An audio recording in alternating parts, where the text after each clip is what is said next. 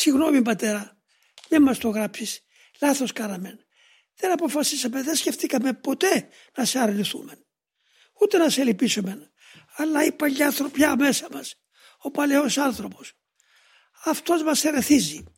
Και μαζί με όλα τούτα τα πάθη της διαστροφής είναι και η αιώνιος κατάρα του διαβόλου που αδίστακτα και ανίστακτα δεν ειρηνεύει.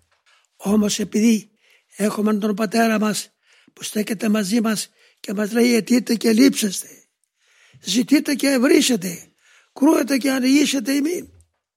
Δεν φοβούμεθα.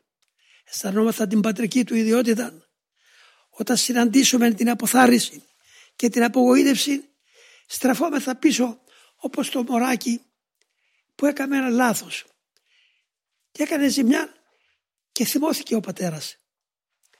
Είδε το παιδάκι τώρα το πατέρας εταράχθηκε για τη ζημιά. Τότε δεν έκανε το θάρρος του.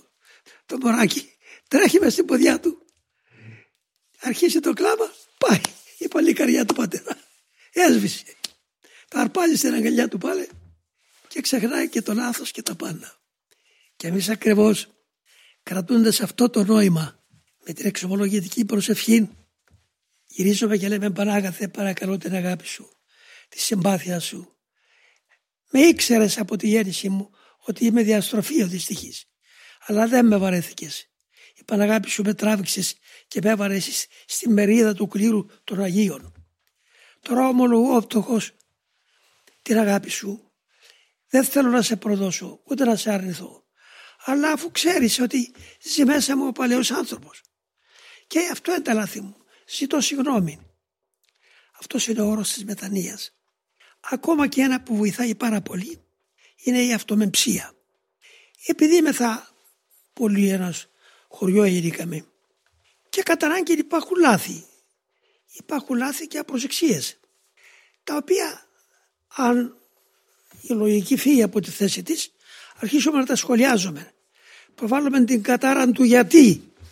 Μα γιατί, μα εάν, μα μήπως.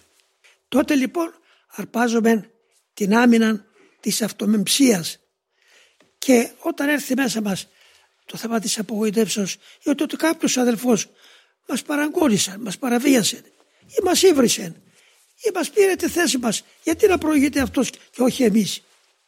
Παίρνουμε την αυτομεμψία και λέμε παλιάνθρωπε τέτοιος που είσαι αν ήξερες εσύ καταλάβαινες ποιος είσαι έπρεπε να σου φτύσουν και να σε διώξουν με κλωτσές και ακόμα προβάλλεις δικαίωμα. Ξέχασες ποιος είσαι. Πού είναι το κατοικονάκι ομοίωση. Πού είναι η, η θεοειδία την οποία αποκτήσαμε και στην κατασκευή μας και στην ανάπλαση μας; Και τώρα έγινε θερίο γιατί σε παραγκόνησαν. Γιατί δεν έγινε αυτό που ήθελες; Βλέπετε η αυτομεψία πόσο βοηθάει. Μόλις θα έρθει μέσα μου ο θυμός αρπάζω την αυτομεψία και λέω βρε παλιωτόμαρο εξέχασες ποιος είσαι και ταράχθηκες. Αν ήξερε αυτός ποιος είσαι γενικά θα σου είχε φτύσει βρε. Θα, θα, θα σου είχε κάνει ό,τι έκανα στον Χριστό μου.